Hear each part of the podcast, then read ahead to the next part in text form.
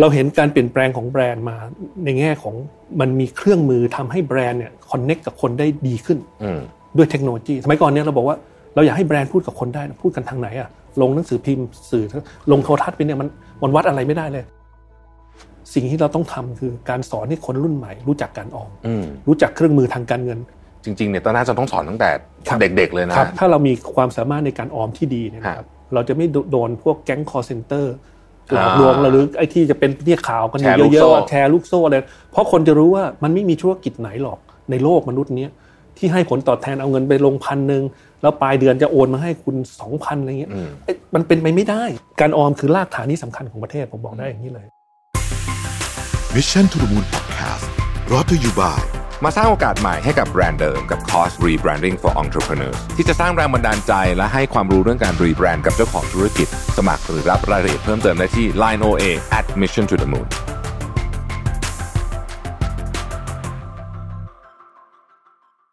วันนี้จะมาชวนคุยเรื่องการเงิน ซึ่งเป็นเรื่องของทุกคนจริง ๆ ไม่ว่าจะเป็นวัยเด็กวัยผู้ใหญ่วัยอะไรก็ตามเนี่ยนะฮะการเงินเกี่ยวข้องกับชีวิตเราตลอดเวลา โดยเฉพาะช่วงเวลาที่เราทำงานเนี่ยนะฮะก็จะมีเรื่องของการเงินเข้ามาค่อนข้างเยอะนะครับ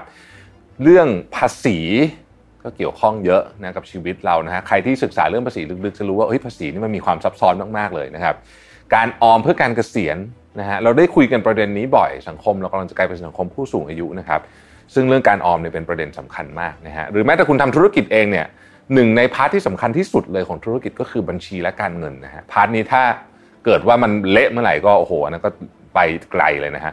ทีนี้เวลาเราพูดถึงเรื่องการเงินเนี่ยนะฮะเราก็จะต้องนึกถึงธนาคารเนาะธนาคารก็เป็นสถาบันสำคัญเป็นเสาหลักสำคัญของเรื่องการเงินของประเทศไทย แต่หลายคนเนี่ยเวลาพูดถึงธนาคารก็จะรู้สึกว่าเอ๊ะมันเป็นเรื่องที่เข้าใจยากหรือเปล่านะอ่าเป็นเรื่องที่ไม่สนุกน่าเบื่อหรือเปล่า เรื่องไกลตัวหรือเปล่านะครับ ซึ่งในยุคใหม่ที่เรามีเครื่องมือดิจิทัลต่างๆเนี่ยนะครับ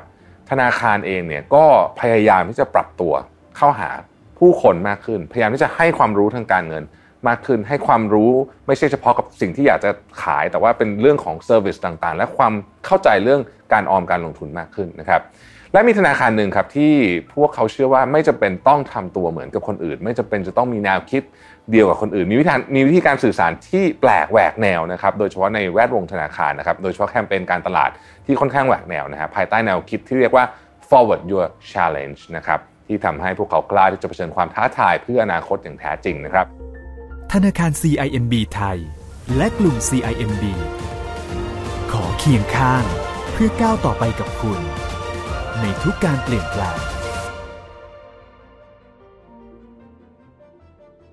และในวันนี้เนี่ยนะฮะผมก็มีแขกรับเชิญสุดพิเศษที่เราจะมาเจาะถึงที่มาที่ไปของความกล้าที่จะแตกต่างนะครับของธนาคารที่มีชื่อว่า CIMB Thai Bank นะครับวันนี้ผมอยู่กับพี่หมูครับประพาสทองสุข วันนี้จะมาชวนคุยถึงเบื้องหลังการสื่อสารผ่านแคมเปญที่สร้างสรรค์พร้อมกับแนวคิดการบริหารธนาคาร และการบริหารเงินของคุณที่ไม่เหมือนใครท่ามกลางยุค digital banking นะครับ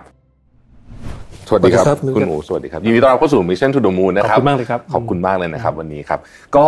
อันดับแรกเลยเนี่ยนะฮะก่อนเราจะไปคุยกันเรื่องราวเกี่ยวกับรายละเอียดต่างๆเนี่ยอยากให้คุณหมูอัปเดตภาพรวมของ CIMB ที่เมืองไทยนะครับว่าเป็นยังไงบ้างอาจจะเล่าประวัติสั้นๆ นิดนึง แล้วก็ตอนนี้เป็นยังไงบ้างครับ CIMB ไทยเนี่ยเป็นหนึ่งในเครือข่ายของกลุ่ม CIMB นะครับที่ประเทศมาเลเซียนะครับซึ่งเขาโอเปเรตความเป็นสถาบันการเงินเนี่ยอยู่ในหลายประเทศมาก ก็จุดยืนเขาคืออยากเป็น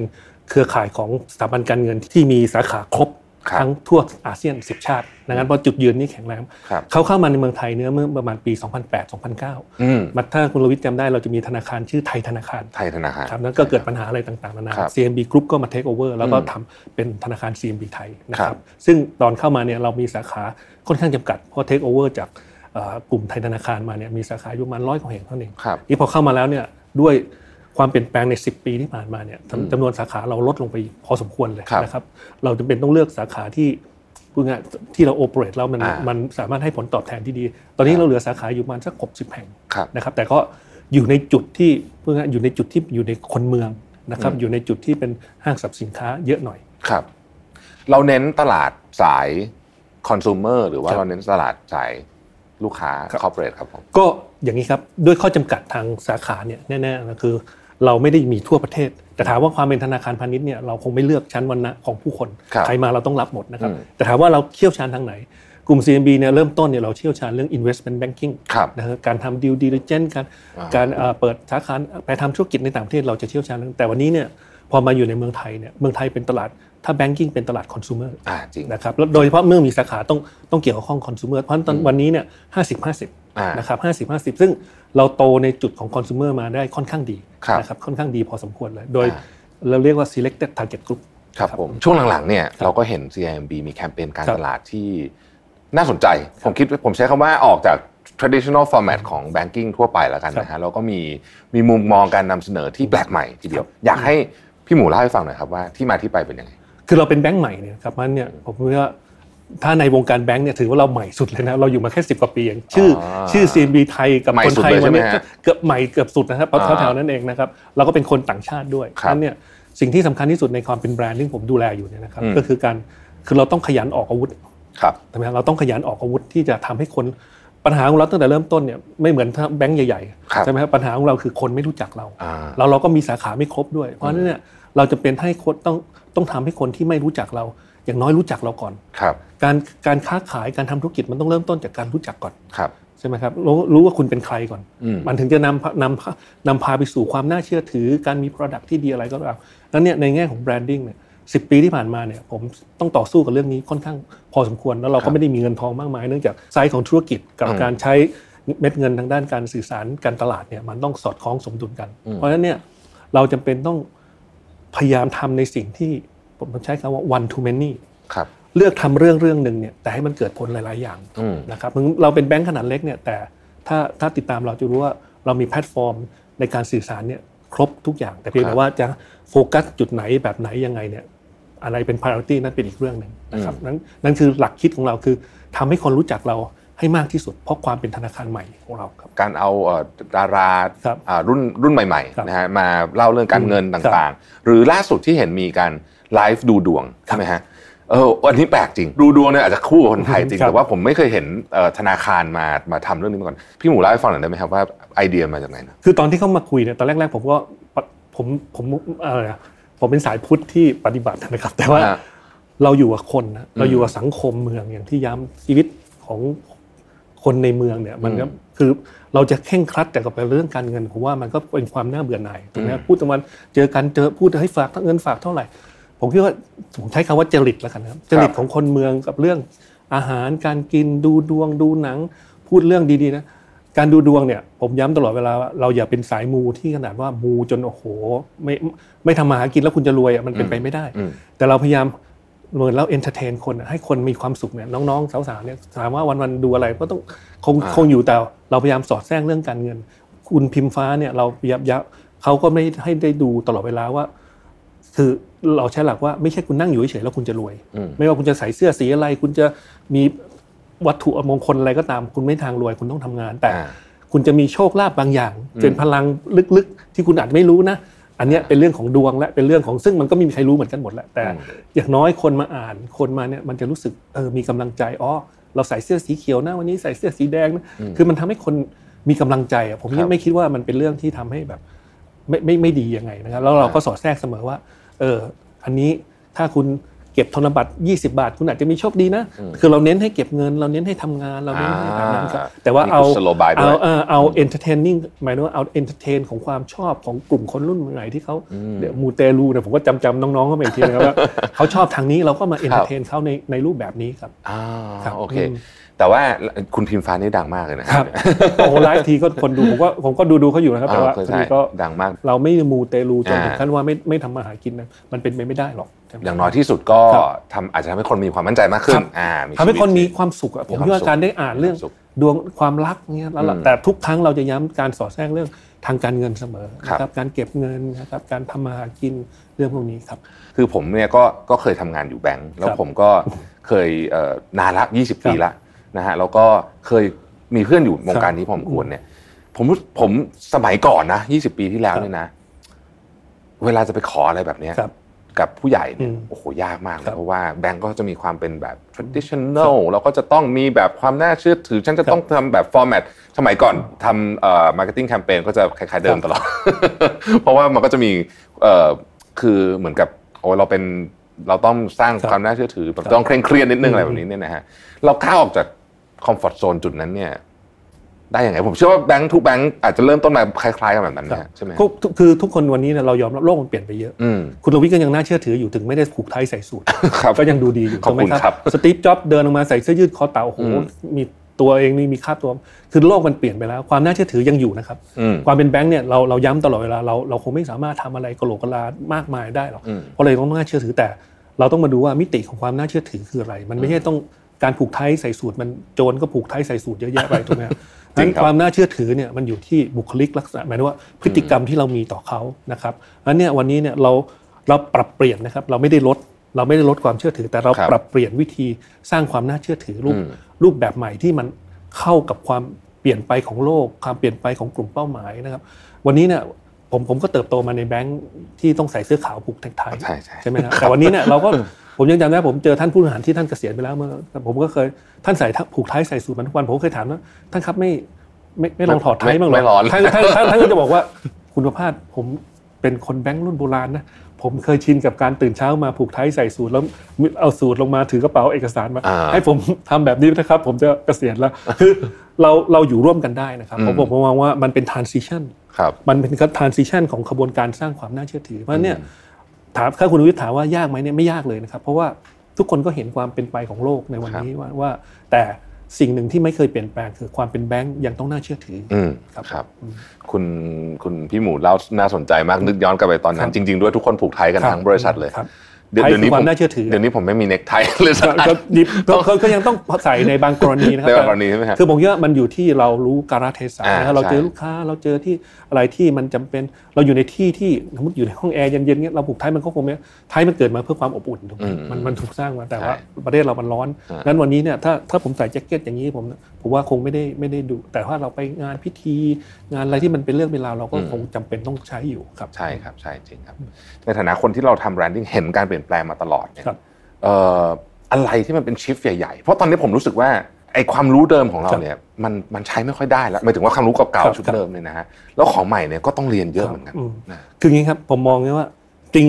องค์ความรู้ถ้าพูดถึงเรื่อง branding เนี่ยนะคอืรับอืมแก่นของมันเนี่ยไม่ค่อยได้เปลี่ยนนะอ่านะความน่าเชื่อถือของแบรนด์เนี่ยครับยังมีอยู่อืมแต่คือสาระสำคัญไม่ได้เปลี่ยน แต่ขบวนการที่ล้อมแบรนด์เนี่ยอ่ามัน มัน moving อะมันเกิดมันเกิดขบวนการที่เปลี่ยนแปลงไปพอสมควร ผมว่ามันเป็น 2 จุดนะครับที่คู่ขนานกันมาตลอดเวลาคือเทคโนโลยีครับกับพฤติกรรมผู้บริโภคอืมคือผมไม่ไม่แน่ใจใครนำใครนะครับ แต่ครับเพราะบางเรื่องเนี่ยผู้บริโภคก็ดีมานให้เทคโนโลยีมันต้องก้าวให้ทันแต่อืมบางเรื่องเทคโนโลยีก็เป็นคนนำคือนำไปก่อนแล้วผู้บริโภคก็ตามครับคือผมว่ามันวิ่งแข่งกันอยู่ตลอดเวลาเนี่ยอืมพอสองคนนี้แข่งกันมันก็เลยมันก็เลยเกิดการเปลี่ยนแปลงอย่างมโหฬาร ผมเห็นแบรนด์มาเนี่ยตั้งแต่นั้นเนี่ยเราแน่นอนเราก็ทำสื่อโฆษณารูปแบบเดิมๆ เมื่อวานเพิ่งอ่านอาร์ติเคิลหนึ่งบอกว่าคนรุ่นผมเนี่ยต้องระมัดระวังนะอย่าติดอยู่ในกับดักของการคิดอะไรก็ทำแต่หนังโฆษณาอะไรก็ตามซึ่งก็หนังโฆษณาก็ยังมีอยู่นะครับแต่เพียงแต่ว่ามันก็เปลี่ยนรูปแบบไปอย่างวันเนี้ยอย่างเราทำแคมเปญล่าสุดเนี่ยเราก็ไม่ได้พูดคำว่าหนังโฆษณาอืมเราพูดถึงชุดคอนเทนต์ อันหนึ่งขึ้นมานะครับจะเป็นวิดีโอเป็นอะไรก็ตามเราเห็นการเปลี่ยนแปลงของแบรนด์มาในแง่ของมันมีเครื่องมือทำให้แบรนด์เนี่ยคอนเน็กกับคนได้ดีขึ้นอืมด้วยเทคโนโลยีสมัยก่อนเนี่ยเราบอกว่าเราอยากให้แบรนด์พูดกับคนได้นะพูดกันทางไหนอะลงหนังสือพิมพ์สื่อลงโทรทัศน์ไปเนี่ยมันมันวัดอะไรไม่ได้เลยอ่าแต่วันนี้เนี่ยผมซื้อเพจ Mission to the Moon กดเท่าไหร่ดู impression กดไลได้ค์เลย impression CPM อะไรวัดกันเดี๋ยวนี้วัดกันอ่าจะจะๆเลยถูกไหมครับอ่าเห็นกันพูดแบรนด์คุยกับผู้บริโภคได้ไหม ผมมี Facebook ของธนาคารอยู่มีคนติดต่อมาตลอดเวลา 24 ชั่วโมง ตึ้งตึ้งตึ้งตึ้งอันนี้คือบางคนเอามาเคาะประตูเปิดเอาชื่อเอาเบอร์โทรศัพท์มาให้พวกนี้ติดต่อผมเลยนะ คืออันนี้คือคือเทคโนโลยีมันทำให้แบรนด์กับคนเนี่ยมันคอนเน็กกันได้มากขึ้นอืมอันนี้อันนี้คือสิ่งที่เปลี่ยนแปลงนะครับ แต่ถามว่าสาระสำคัญเนี่ยมันไม่ได้เปลี่ยน เราครับยังต้องสร้างความน่าเชื่อถือ เรายังต้องทำให้คนรู้จักเรายังทำให้คน มีโพสิชันที่ชัดเจนพวกนี้ไม่ได้เปลี่ยนอืมครับเพียงแต่ว่าไอ้พวก execution บาถ้างอไอ้ย่างสิ่งคือเราต้องวิ่งให้ทันเออครับสมัยก่อนเนี่ยเราก็เอิ่มเราทำสมมติทำแคมเปญครับใช่ไหมฮะแล้วเราก็ปล่อยออกไปแล้วก็คล้ายๆกับว่าผมชอบผมชอบใช้คำตลกๆว่าสวดมนต์น่ะครับให้มัน success นะแบบว่าทำหนังโฆษณาไปแล้วอะมันก็ Call of the ทำ Town อ่าไปไปละ Call of the Town ขอสมัยขอก่อนขอให้หวังว่าจะเป็นอย่างนั้นเออแต่เดี๋ยวนี้เนี่ยโฆษณาปรับกันหลายชั่วโมงใช่ไหมฮะครับไอ้ตัวนี้ไม่เวิร์กเอาลงเปลี่ยนครับคอนเทนต์ขึ้นใหม่ถูกโอ้ครับโหแบบ มันเป็นอีกโลกหนึงเลยนะฮะ ก็คือผมผมคิดว่าผมก็ไม่ได้ทันสมัยขนาดนั้น แต่ผมคิดว่าเราอยู่ในมิติของการพอดีโดยโดยหน้าที่การงานมันทำให้เราต้องอ่านหนังสือเยอะดูสิ่งต่างๆ ดูความเคลื่อนไหวเปลี่ยนแปลงอันเนี้ยอย่างที่คุณรวิทย์บอกก็ก็จริงสมัยก่อนเราทำหนังโฆษณาแล้ว 60 วิคัดดาว 45 30 ที่เหลือที่เหลือก็แล้วแต่บุญวาสแล้วนาแต่บุญจองวาสนาโทษนะเอ่ยนะจองไทยรัฐได้เดถ้าจองไทยรัฐไม่ได้ก็ไปเดนิวคือเออใช่ไหมครับนั่งเฝ้ากันเลยว่า ไทยรัฐจะประกาศโควต้ามาได้กันกี่คน อืม ใครได้เยอะถือว่าชนะอะไรประมาณนี้นะได้ลงไทยรัฐก็ถือว่า แต่ถามว่าไทยรัฐหกสมัยก่อนนี้หนึ่งล้านฉบับต่อวันเราแทบไม่รู้อะไรเลยนะพาสลองเท่าไหร่อะไรน้อยมากก็รู้แต่ข้อมูลนั้นนะว่าเขาพิมพ์วันละหนึ่งล้าน หวังว่าคนหนึ่งล้านคนจะได้อ่าน แต่อ่านขนาดไหนレスปอน เป็น เป็น ใคร ยังไง บ้าง ถึงถึงจะ อ่า ทิ้งレスปอนดีไว้ไว้สมัยก่อนเริ่มมีว่าให้กรอกกลับมานะแต่มันก็ไม่ชัดเจนอย่างอย่างวันนี้ โดยเทคโนโลยีนะครับคือ ครับ ตัวตัวมีเดียเขาไม่ได้ผิดนะแต่ว่าเทคโนโลยีมันมันล้ำสมัยทำให้คน ทำให้ทั้งเราและผู้บริโภคเนี่ยมันมันสามารถคอนเน็กกันได้ได้รวดเร็วขึ้นครับครับพูดถึงเทคโนโลยีเนี่ย CIMB เองก็ก็ก็ explore ด้านนี้เยอะนะฮะเห็นมีใช้ AI influencer มีอะไรพวกนี้เนี่ยครับมันมันมันเอ่อเปลี่ยนแปลงวิธีคิดในในในเรื่องของพวกเนี้ยใครในองค์กรเนี่ยฮะพี่หมูต้องเปลี่ยนแปลงวิวิธีคิดของของคนหรือว่าหรือว่าความเชื่อในองค์กรเยอะไหมฮะในเรื่องขงคือคนรุ่นใหม่ใฐาะเป็ๆแบนะงคุกิ้ณงรวิทย์อืมมันก็มันก็รู้ ไม่ไม่น้อยกว่ากันนะครับครับมันก็เป็นความทั้งสนุกทั้งเหนื่อยทั้ง แต่ว่าของพันนี้เนี่ยนะครับมันไม่มีใครรู้จริงอืมมันต้องใช้การระดมความคิดอ่าใครรู้อะไรมาอธิเคเลตกันครับมาปฏิบัติมันไม่ใช่มาดูแคลนกันให้คุณคนโบราณคนคนโบราณคนรุ่นใหม่ มันมีทั้งจุดแข็งจุดอ่อนจุดด้อยอืมพอๆกันมันเนี่ยใครมีของดีเอามาวางครับใครรู้อะไรเอามาวางลงกัน สิ่งที่ต้องคิดคือไม่ใช่คุณเก่งกว่าผมผมเก่งกว่าคุณ แต่คิดว่าอะไรเป็นประโยชน์ต่อธนาคารของเราอะไรเป็นประโยชน์ที่เราสื่อสารออกไปแล้ว ลูกค้าเราได้รับประโยชน์ครับเขารู้จักเราเขาใช้ธุรกรรมของเรา ธุรกรรมการใช้การใช้ธุรกรรมของเราเนี่ยเป็นประโยชน์ทั้งเขาและเราครับเราต้องต้องคิดอย่างนี้เอาอันนี้เป็นตัวตั้งนั้นเนี่ยเอาชุดความรู้ที่ต่างคนต่างมีนะครับอย่างถ้าถามว่าเลือกน้องวันนี้เนี่ยอ่าก็มีน้องๆได้ใหม่พี่ๆเดี๋ยวนี้เขามีพวก AI เนอะเราก็เข้าไปดูอ๋อเฮ้ยโอเคนี่หว่ามันเป็นสิ่งที่ดี เราก็คุยกันไม่ใช่เฮ้ยพอเป็นคน อ่าอะไรนะคนนี้บอกมาเลยเราไม่เอาก็ถือเป็นคนรุ่นโบราณคือไม่เอาแบบนั้น เอาว่าอะไรที่เป็นสิ่งที่ดีอืมดีต่อเราดีต่อธนาคารดีต่อผู้บริโภค เอามากอง แล้วเรามาดูว่าสิ่งต่างๆ เนี่ยต้องใช้เงินเท่าไหร่อันนี้เป็นเรื่องธุรกิจแล้วใช่ไหมครับว่าเราเราต้องใช้เรียกว่า urgent and important ครับอะไรเป็นเรื่องเร่งด่วนและสำคัญอืมต้องทำก่อนต้องทำก่อน เราเราคงเลือกทุกอย่างไม่ได้คงใช้เงินสักสองพันล้านเพราะสำคัญหลายอย่างครับครับ ในฐานะที่ธนาคารเนี่ยครับเป็นสถาบันสำคัญสถาบันหนึ่งของประเทศไทยเลยครับก็ว่าได้นะครับคือทั้งหมดธนาคารทั้งหมดเนี่ยครันะบก็คือระบบธนาคารเนี่ยเรา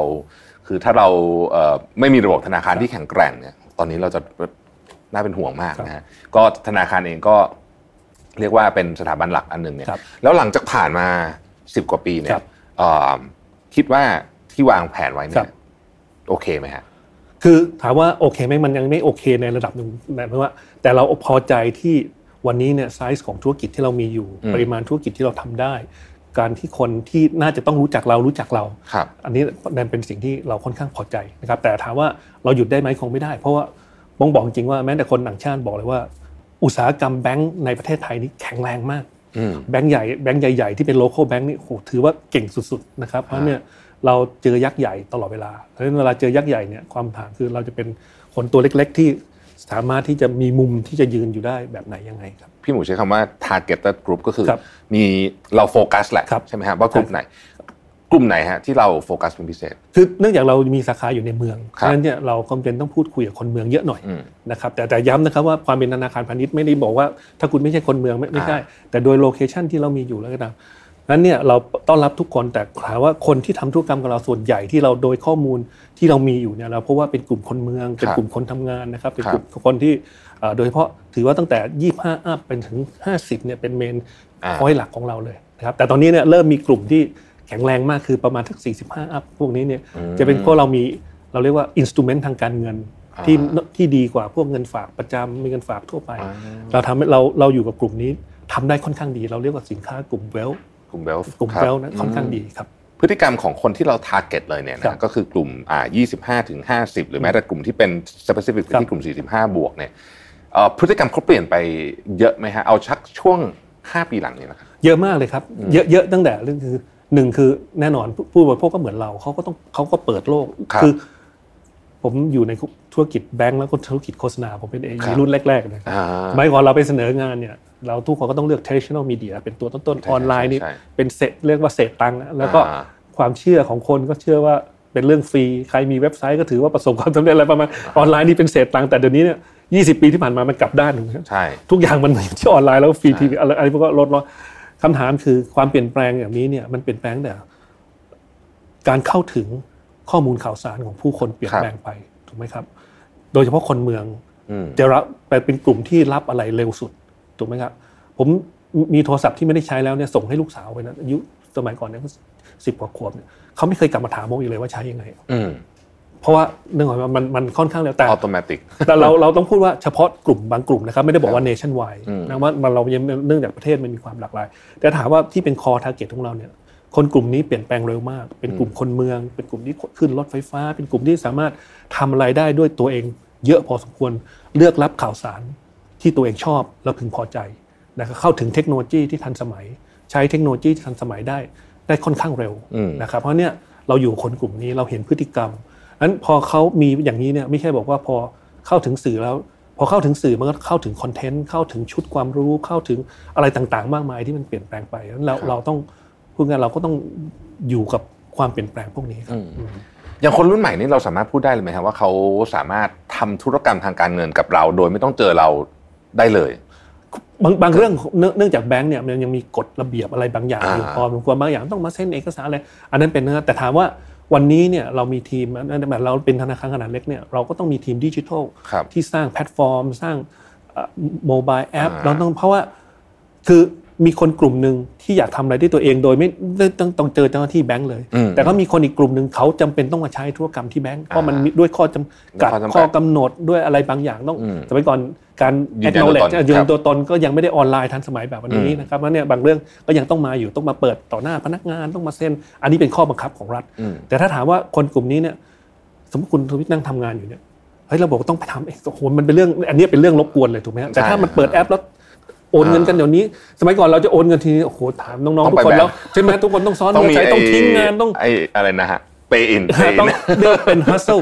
เป็น hustle อันเออเป็นความลำลำบากอันหนึ่งเลยแต่วันนี้อ่าเนี่ยคนกลุ่มนี้เนี่ยเขาสบายใจขึ้นเยอะครับเมื่อสบายใจขึ้นเยอะคือการเข้าถึงการเข้าถึงธุรกรรมทางการเงินก็ไม่ใช่เรื่องที่เป็นปัญหาแล้วอืมนั่งอยู่ซื้อของได้โอนเงินได้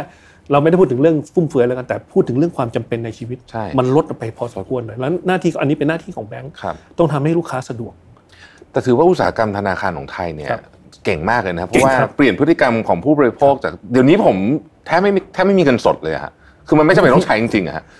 ตอนก่อนเราว่าเรามีบัตรเครดิตก็เกิดท้าทายว่ามีอ่าบัตรเครดิตใบหนึ่งรอดไหมตอนนี้เนี่ยมีโทรศัพท์อันหนึ่งเนี่ย รอดแล้วนะรรออดดแล้วรอดแล้วแต่ถ้าไม่มีนะโทรศัพท์เนี่ยไม่รอด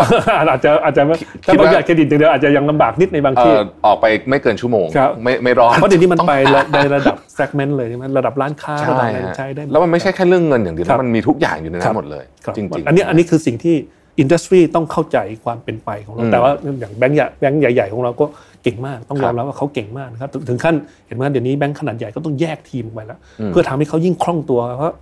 ไอ้พวกนี้มันเปลี่ยนเร็วครับ อยากชวนพี่หมูคุยนิดนึงครับในฐานะที่เมื่อกี้เพิ่งทราบว่าพี่หมูเคยอยู่ในวงการครับโฆษณาครัมาบก่อนครับใช่ไหมครับอยู่เอเจนซี่มาก่อนใช่ใช่ไหมฮะเอิ่มเนี่ยวันนี้เราคุยกันเรื่อง branding ครับนะฮะในฐานะคนผมผมเนี่ยครับเอ่อจริง ๆ พื้นฐานเรียนอย่างอื่นมาแต่ว่าก็มาทำงานการตลาดเนาะเหมือนกันทีเนี้ยเลยเลยเลยอยากถามพี่หมูว่าเอ่อพี่หมูอยู่ในแวดวงธนาคารมามานานพอสมควรครับเอิ่มผมจะถามประเด็นที่ไม่ได้เกี่ยวเรื่องแบงกิ้งครับแต่ว่าครับจะอยากจะถามประเด็นว่า ถ้าสมมุติว่าพี่หมูสามารถไปสอนน้องครับๆที่เป็นเด็กๆ เลยเกี่ยวกับความรู้ทางการเงิน ในครับโรงเรียนได้นะครัฮะบสมมติว่าให้พี่หมูออกแบบเนี่ย พี่หมูจะสอนอะไรฮะสอนเรื่องการออมก่อนเลยครับอืมเพราะอันเนี้ยพอดีผมเนี่ยจบครุศาสตร์นะครับคุณโนวิทย์ไม่ต้องไม่ต้องไม่ต้อง guilty ว่าไม่ได้จบทางสาย marketing ผมว่าจบครุศาสตร์ครับวิชาเอกผมเนี่ยสอนการสอนเด็กอนุบาลนะครับอ่าโอเคเลยผมจริงๆผมผมจะเชี่ยวชาญเรื่องการถามถูคนเลยผมจะเชี่ยวชาญเรื่องการสอนเด็กเด็กตั้งแต่อายุหนึ่งขวบถึงหกขวบนะครับครับคือผมมีเพื่อนเป็นอาจารย์เยอะนะครับก็พยายามบ่นบ่นกันเรื่องจริง ชุดความรู้เรื่องการออมเงินเนี่ยเป็นสิ่งที่สำคัญมากอืมนะครับการออมเงินไม่ใช่ฝากเงินอย่างเดียวนะครับ การซื้อประกันการนั้นเด็กรุ่นใหม่ๆจะไม่ค่อยเข้าใจ แต่เพราะเด็กรุ่นใหม่ตรงยิ่งยิ่งรุ่นหลังๆเนี่ยจะมีมิติของว่าเอ้ยทำหาเงินได้ต้องรีบใช้ ใช้ไปก่อนนะแต่ว่าถ้าถามเราเนื่องจากเราได้เดินผ่านช่วงนั้นมาแล้วถ้าคุณเริ่มซื้อประกันตั้งแต่คุณอายุ 20เนี่ยโอ้โหเงินบ้านปลายชีวิตคุณจะค่อนข้างโอเคมากเลย ผมเนี่ยไปซื้อไว้ตั้งแต่สมัยทำงานธนาคารแรกๆเนี่ย ตั้งแต่อายุ 20 กว่าๆทุกวันนี้มันยังส่งผลที่ดีโดยโดยแทบไม่รู้ตัวเลยนะเพราะเพราะว่ามันเริ่มต้นจากจากความไม่รู้นะแต่ถ้ารู้เนี่ยผมมีเพื่อนที่เป็นอาจารย์สอนนิสิตแพทย์เนี่ยนิสิตแพทย์นี่จบมานี่เงินเดือนเกือบแสนบาทนะครับเพราะว่าเนื่องจากเขาได้ค่านู้นกันแต่ไม่มีความรู้เรื่องทางการเงินเลยอืมน้อยคนมากที่จะรู้ว่าโอ้โหถ้าถ้าคุณมีเงินเดือนแสนบาทเนี่ยคุณกันไว้สักสามสี่หมื่นบาทเนี่ยซื้อเครื่องมือทางการซื้อกองทุน ซื้อประกันซื้อหรือฝากเงินเนี่ยโหจริงๆประเทศเรานี่มีปัญหาเรื่องการออมนะครับอื มมากเลยมันครับการออมมันคือรากฐานสำคัญของของความแข็งแกร่งของประเทศเลยด้วยซ้ำนั้น ถ้าถามผมอยากสอนอะไรผมอยากสอนเรื่องการออมครับอยากให้คนที่ว่าไม่ไม่ได้ห้ามเรื่องการใช้นะครับ ใช้เถอะแต่เมื่อเมื่อจะกดมาช้อปปีหรือลาซาด้าเนี่ยเอาเงินกันไว้ส่วนหนึ่งอืมให้คู่กันนะน้องยิ้มเลยนะครับเพราะคือขอให้มีขอให้มีมิติทางความคิดอันนี้สักนิดหนึ่งอืมเพราะมันจะดีกับคุณในวันข้างหน้าครับ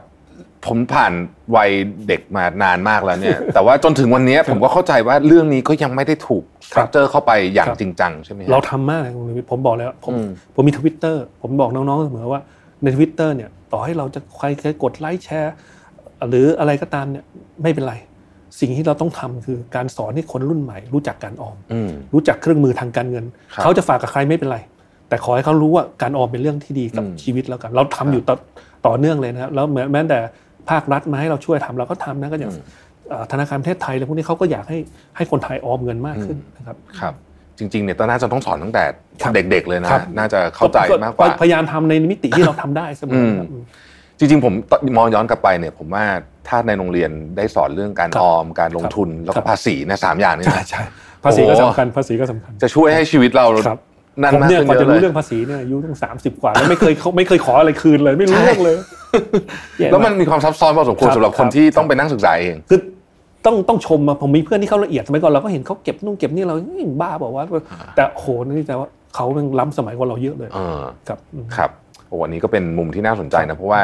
ถ้าเกิดว่าประเทศไทยเองเรามีเรื่องของการออมและความเข้าใจที่ดีเนี่ย บางปัญหาที่ตอนนี้เรามีอยู่เช่น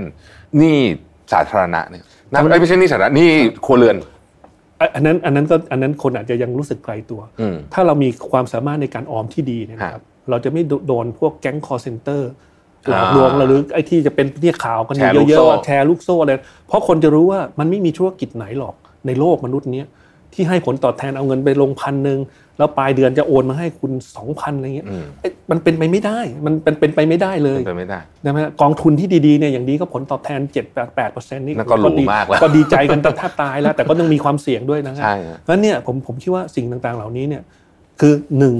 ถ้าประเทศมันมีการออมที่ดี ความแข็งแกร่งของประเทศอยู่ที่ตรงนั้นนะมันเหมือนเราเทควิตามินที่ดีเข้ามาเราก็แข็งเราครับทานอาหารที่ดีถูกไหม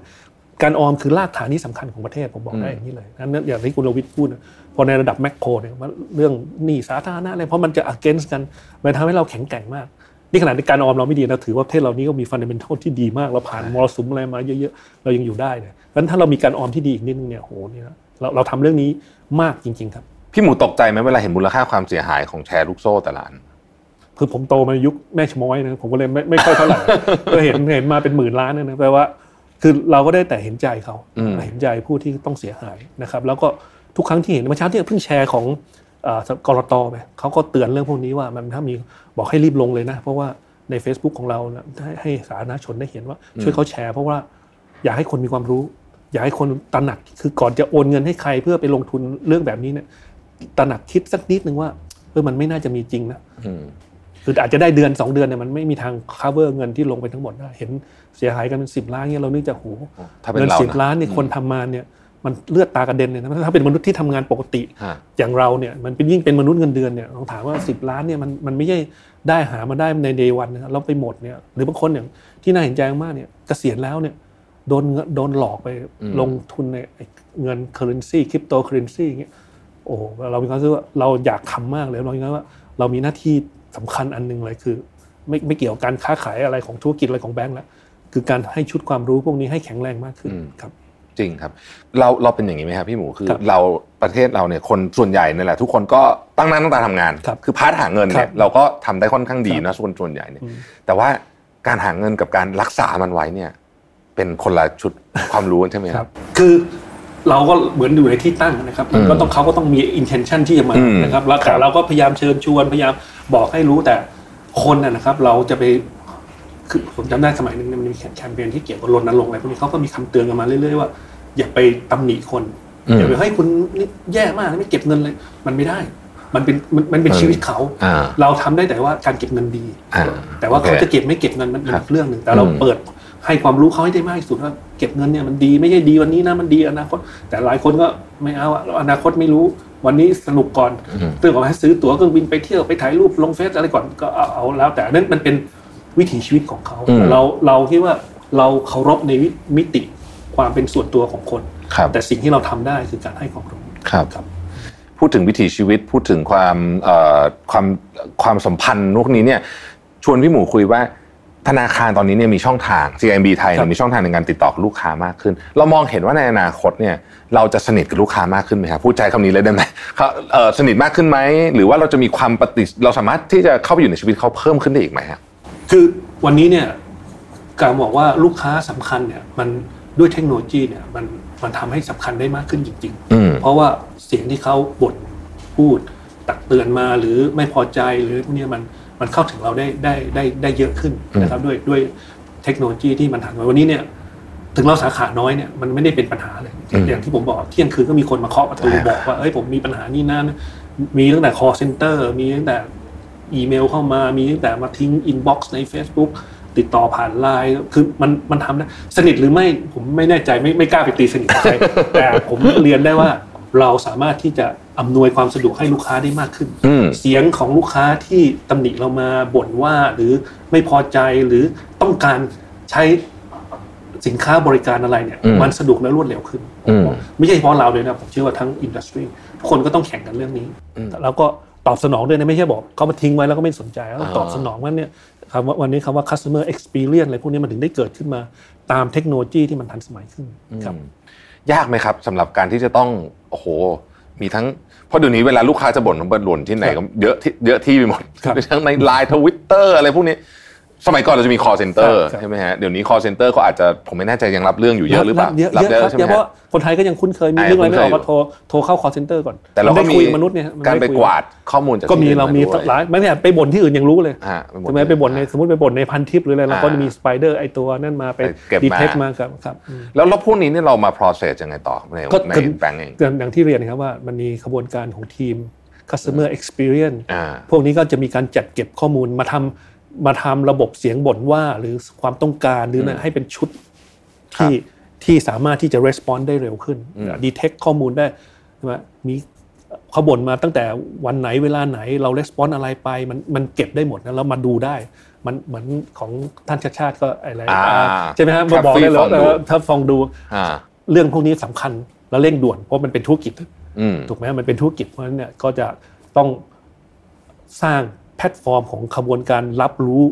ความต้องการของลูกค้าให้เร็ครัวบขึ้นครับแล้วเรื่องพวกนี้วิ่งไปถึงผู้บริหารเอามีระดับครับสูงก็ไหมฮะอย่างทีม customer experience เนี่ยมันจะมีอ่ามิ팅ที่สรุปบรรยายสรุปให้ฟังว่าเราโดนบ่นเรื่องอะไรเรื่องไหนสำคัญให้ยเรามีปัญหานู้นซึ่งผมว่าอันเนี้ยเป็นเรื่องที่ดีมากครับดีดีทั้งต่อทั้งต่ออินดัสทรีเลยคือถามว่าปัญหาของลูกค้ามันมีขบวนการดูแลอย่างเป็นระบบอืมเป็นระบบ มีมีมีการมีมีการผมดูใช้คำนี้เป็นระบบเลยแล้วก็เป็นระบบเรียกว่า ได้รับการ response ครับด้วยครับใช่ไหมฮะเพราะถ้าถ้าเขาไม่ happy เขาจะมาใช้ เราก็เสียธุรกิจอะอืมถูกไหมฮะก็ก็ใครจะมาอยู่กับคน ใครจะมากล้ำกลืนฝืนทนอยู่กับสิ่งที่ตัวเองไม่พอใจ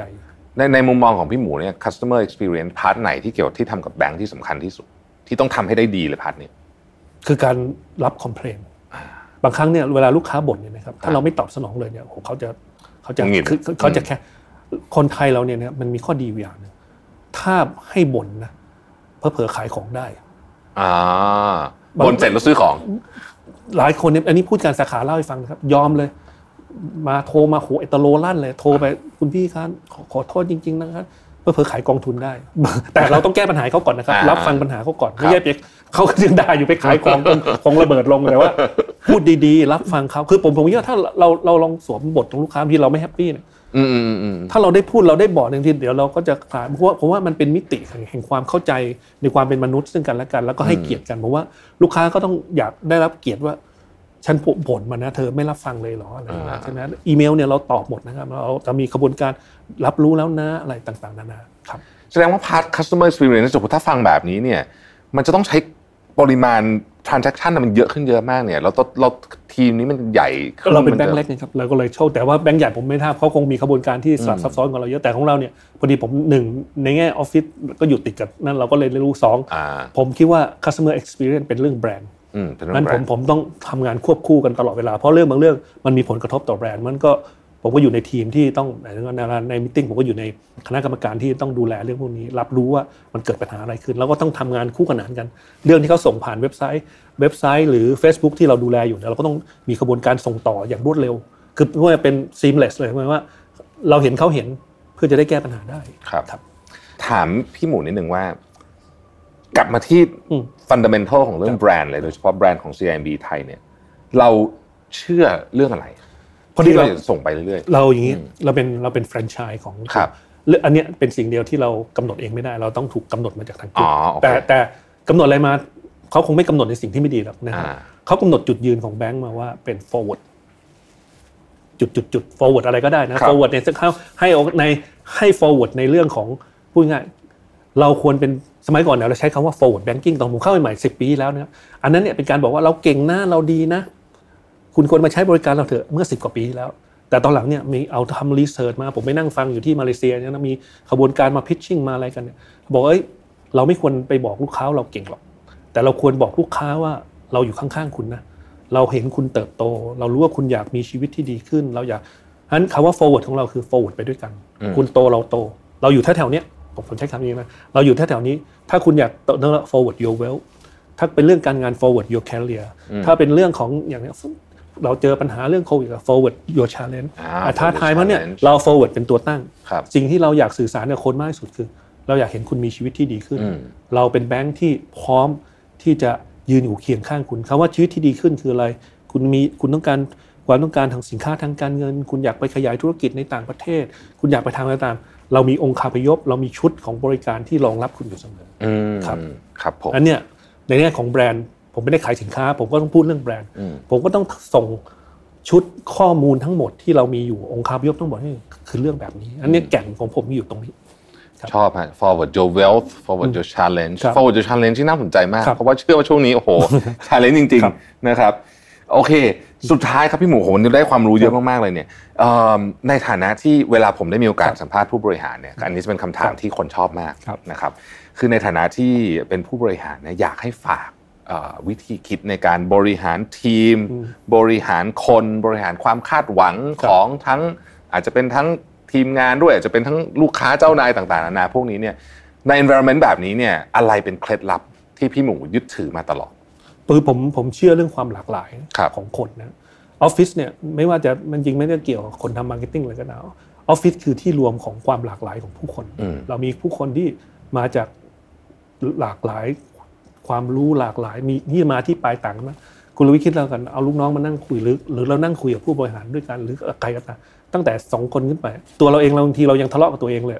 ถูกไหมฮะเรายังมีเราเอ้ยเดินซ้ายหรือขวาเรายังงงๆกับตัวเองเลยพอเราเริ่มนั่งคุยกับคนอื่นเนี่ยเขาก็มีความรู้ของเขาอืมผมผมใช้หลักนี้ว่าสิ่งที่เราชอบเนี่ยเท่ากับความไม่ชอบของบางคนอืมได้เสมอเลยมันมันเท่ากันเลยครับใช่ไหมการเมืองวันนี้ถึงได้ตีกันไงว่าอ่าเพราะคนที่เลือกสีหนึ่งกับคนที่ไม่เลือกอีกสีหนึ่งมัน มันแรงเท่ากันอะมันเนี่ยเราต้องทำใจไว้แล้ว เราต้องอยู่กับเรื่องพวกนี้ครับ เราต้องอยู่กับคนที่มีองค์ความรู้ที่ต่างจากเราไป เรามีความคิดได้คนอื่นก็มีความคิดได้ แต่ถ้าเราเป็นมืออาชีพจริง ๆ เนี่ย เราจะรู้ว่าหน้าที่บทบาทเราอยู่ที่ตรงไหน เราจะไปตัดสินใจเรื่องบางเรื่องแทนซีอได้ไง เราต้องเราต้องมีรูมให้เขาหน่อยถูกไหมครับ คือเรื่องสมมติพ่อบอกว่าเด็กรุ่นใหม่หลายคนว่าเอ้ยเสนอไปแล้วทำไมไม่เอา ผมบอกหลายคนว่า คุณเสนอความคิดเนี่ยคุณประสบความสำเร็จแล้วนะถ้าคุณไม่ได้เสนอเลยสิเนี่ยอันนี้เรื่องใหญ่ แต่ผมถามนี่ว่าคุณมาเสนอผมเนี่ยระหว่างซ้ายกับขวาเนี่ยคุณบอกต้องซ้ายนะพี่ แล้วผมเลือกขวาเนี่ย คุณจะไม่ให้ผมเหลือรูมอะไรสักนิดเลยเหรอแล้วแล้วผมก็อธิบายคุณได้ว่าทำไมไม่เอาซ้ายทำไมถึงเอาขวาใช่ไหมฮะแต่ขณะเดียวกันถ้าถ้าผมไปเสนองานเจ้านาย ผมก็อาจความคิดผมก็อาจจะไม่ได้รับเหมือนกัน แล้วบ่อยครั้งผมถูกโดนยิงตกมา สมัยก่อนเราก็จะหงุดหงิดโอ้ยมันมัน จะเป็นจะตายเดี๋ยวนี้เฉยมากเพราะมีความรู้สึกว่าเฮ้ยมันเป็นเรื่องปกติมากอืมเราอยู่ในเลเวลไหน ถูกไหมครับ แต่สิ่งที่เราสำคัญที่สุดคือว่าเราได้เสนอความคิดไหมอืมเราได้คิดไหม เราได้ไตร่ตรองหรือเปล่า หลาย ๆ เรื่องเนี่ย ยิ่งพอยิ่งอายุมากขึ้นเนี่ย หลาย ๆ เรื่องที่ผมก็ไม่เห็นด้วยกับลูกน้องเนี่ย บางทีมันมีรู้สึกว่ามีความเสี่ยงแต่ ถ้ามันไม่เสี่ยงจนขนาดว่าตกเหวเลยเนี่ย